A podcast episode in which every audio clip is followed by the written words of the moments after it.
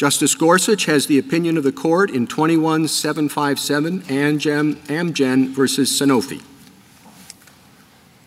In recent years, the development of antibody drugs has yielded life changing therapies. Individuals across the world now rely on antibody drugs to treat conditions ranging from Crohn's disease to cancer. This case concerns patents covering antibodies that help reduce levels of LDL or bad cholesterol in the bloodstream that might otherwise lead to cardiovascular disease, heart attacks, or strokes. The case comes to us this way. Several years ago, a company known as Amgen obtained two patents.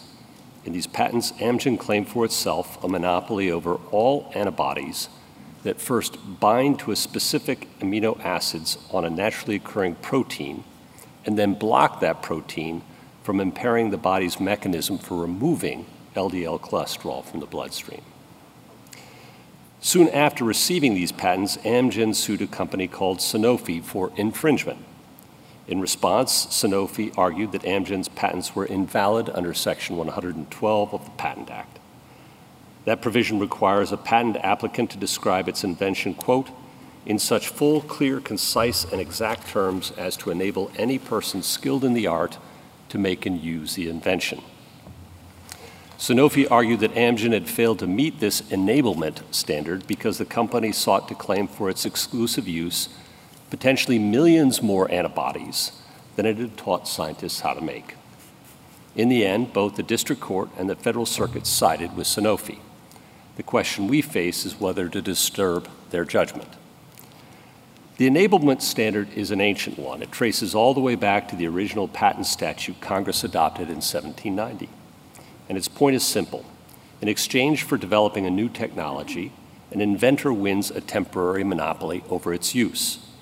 But in return, the inventor must provide a clear explanation of his invention that enables others to make and use it freely after its monopoly expires. Call it the patent bargain. This court has enforced the patent bargain in many notable and interesting cases, including ones involving Sam Samuel Morse's telegraph and Thomas Edison's light bulb. While the technology before us is very different, the legal principles are the same today as they were then. And for reasons we detail in our opinion, they make the outcome of this case clear. Amgen has sought to claim for itself a temporary monopoly over potentially millions of antibodies that perform the key binding and blocking functions it's described. But its patent does not enable scientists to make and use more than about 26 of them. All the rest can be discovered only by little more than trial and error. And that, we hold, isn't enough to satisfy the patent bargain. More nearly, it is a hunting license. The judgment of the Federal Circuit is affirmed, and the court's decision is unanimous.